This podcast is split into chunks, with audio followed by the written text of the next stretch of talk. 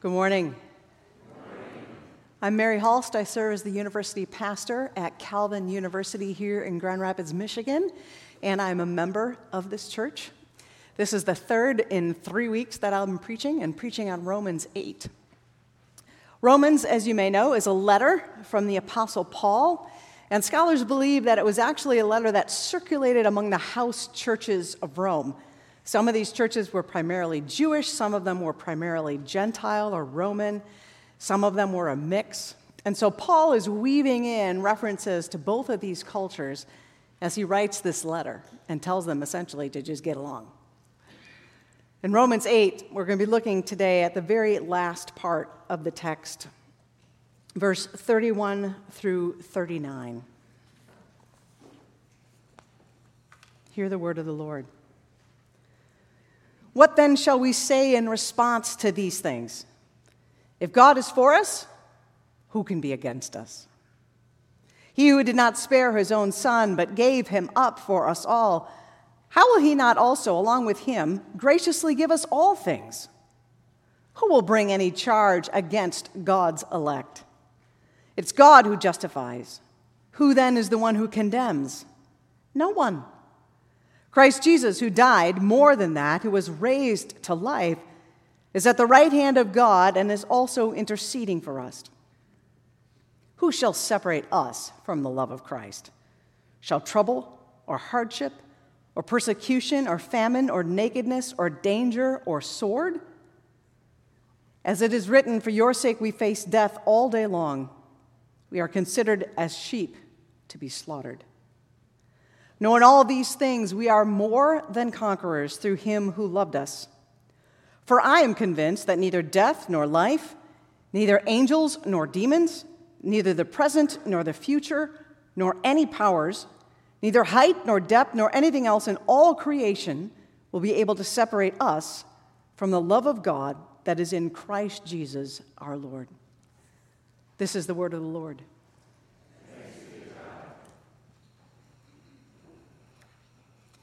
I'm guessing some of you know this refrain God is good all the time. But is he really? Because if we're honest, it doesn't always feel like that, does it? It doesn't always feel like God is good. It can feel like he's been good to other people that other people are experiencing the love of God, but our experience has been a little thin. Some of us know what it's like to lie in bed with tears, wondering, does God really love me? Some of us know what it's like to be waiting for that test result and praying that it's not cancer. Some of us struggle to give up an addiction like gambling, but the apps make it so easy and it seems God isn't helping us at all. For some of us, depression holds us in its grip and makes us doubt that anybody loves us, including God. Sometimes we feel attacked. We wonder what God is doing.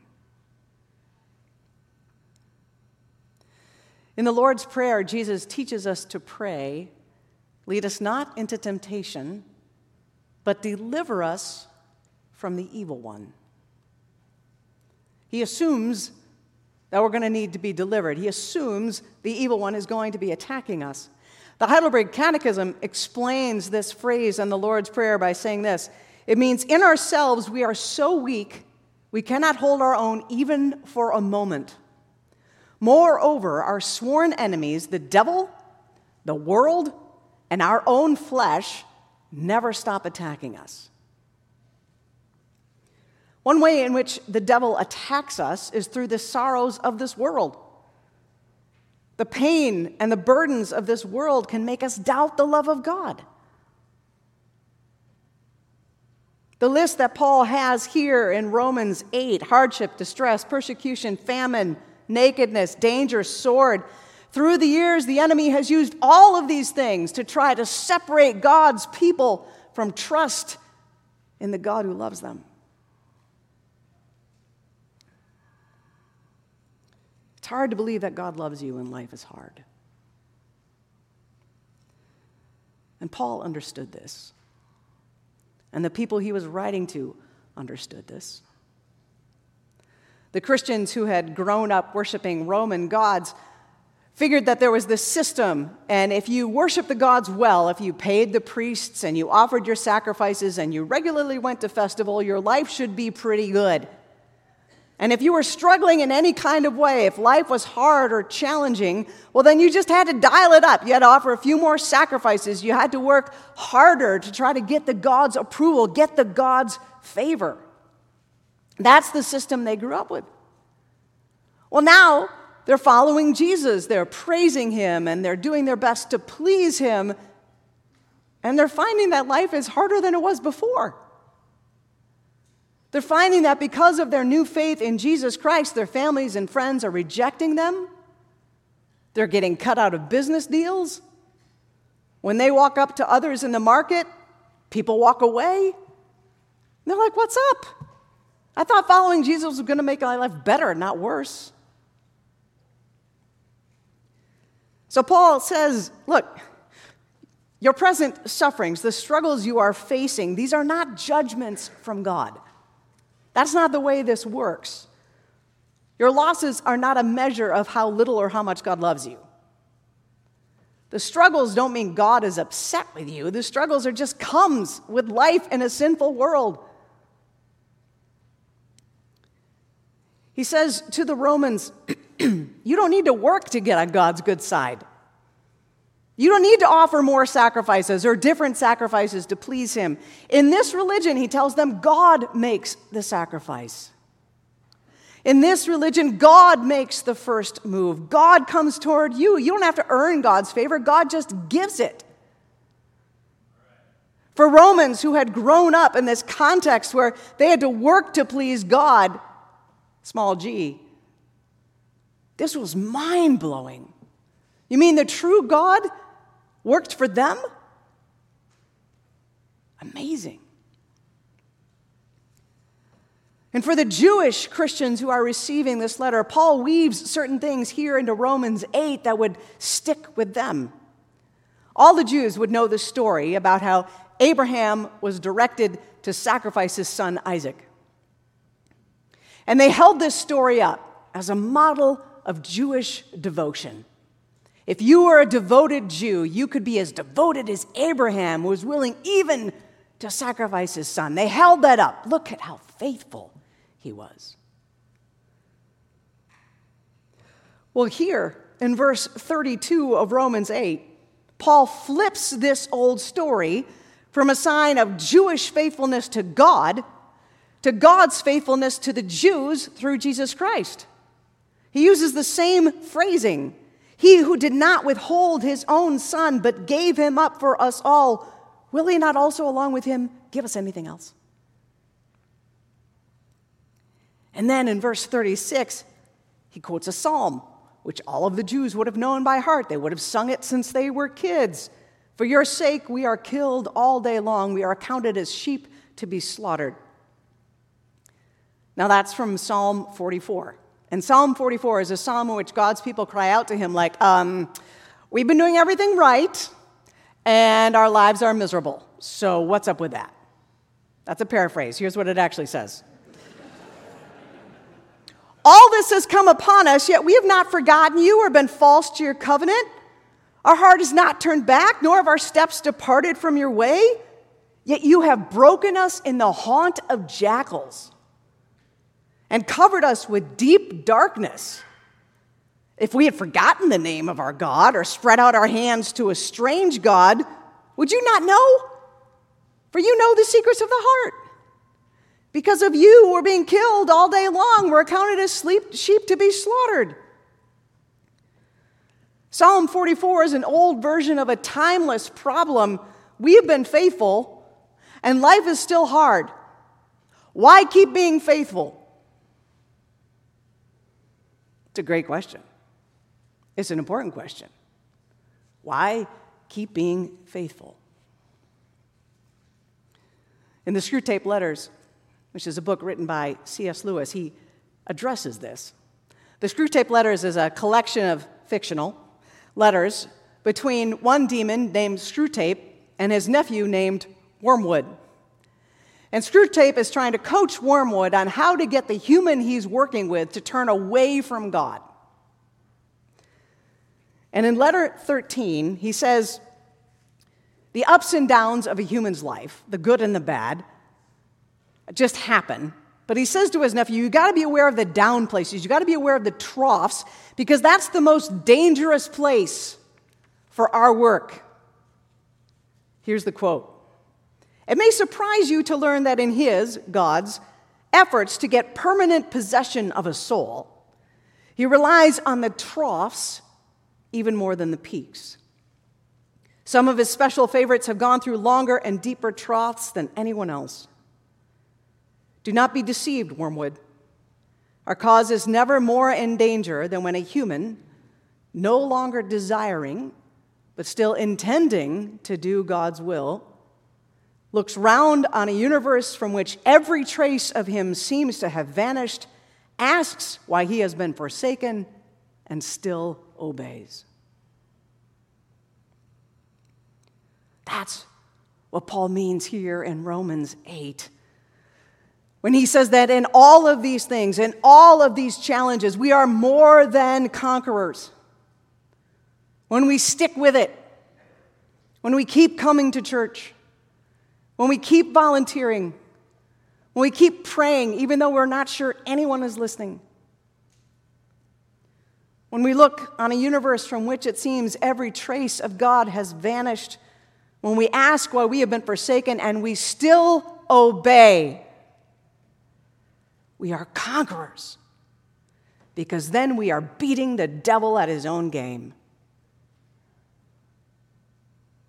The devil can throw anything at us life, death, angels, demons, principalities, powers, things in present, things to come, height, depth, anything else in all creation, and it will not separate us from the love of God that is ours in Christ Jesus our Lord.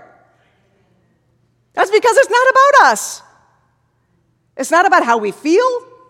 It's not about what we do. The love of God is about God. It's about God's persistence and God's tenacity and God saying, I will never let you go. He who did not withhold his own son, but gave him up for us all, will he not also give us everything else? Who's going to bring a charge against the chosen ones of God like the devil is? The world? Your own flesh? No. That's not the way it works. They all lose. There is no other power than God's that directs our final destiny. Nothing that happens to us in this world can separate us from the love of God that is ours in Christ Jesus our Lord. That's why we can say, God is good all the time, all the time, God is good. Not because we experience God as being good in our own particular lives in this moment, but because the goodness of God is simply part of who He is. It's like, I have green eyes all the time, all the time, I have green eyes. You may experience them as blue. You may see them and wonder if they're brown. No, they're green.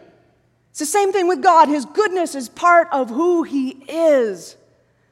And in Romans, we're told that someday we will be with Him and we will see this in all of its fullness. That nothing will separate us from the love of God that is ours in Christ Jesus our Lord. Someday, we will live in the space where we experience God as good all the time. This is the vision we're given in Revelation 7. After this, I looked, John says, and there was a great multitude, no one can count, from every nation, from every tongue, tribe, and languages, gathered before the throne and before the Lamb, robed in white, with palm branches in their hands. They cried out in a loud voice, saying, Salvation belongs to our God, who is seated on the throne, and to the Lamb. Then one of the elders addressed me, saying, Who are these robed in white and where have they come from? I said to him, Sir, you know. He said to me, These are they who have come out of the great ordeal. The great ordeal. Watching a spouse die of cancer, getting that phone call, dealing with years of PTSD as a result of war or abuse or suffering, just trying to live faithfully in a sin filled world. These are they who have come out of the great ordeal, says the elder. They have washed their robes and made them white in the blood of the Lamb. For this reason, they are before the throne of God, and they worship him day and night in his temple, and the one who is seated on the throne will shelter them. They will hunger and thirst no more. They will have cancer treatments no more. There will be no more Parkinson's or depression or chronic fatigue or miscarriages. No more climate change. The sun will not strike them by day, nor the moon by night. For the Lamb at the center of the throne will be their shepherd, and he will guide them to springs of the water of life, and God will wipe away every tear from their eyes. God is good all the time. Blessed be his holy name. Amen. Thank you, God, for this truth, this deep, deep truth that is real and active and living, whether or not we feel it in the moment. Thank you that our feelings do not determine our faith. What we do does not determine how much you love us. We thank you that in Jesus Christ our sins are forgiven and there is no longer any barrier between your love and us. Help us to live like people who are beloved and precious, and help us to love and value others. We pray this in the name of Jesus Christ, our Savior and Lord, and all God's people say, Amen.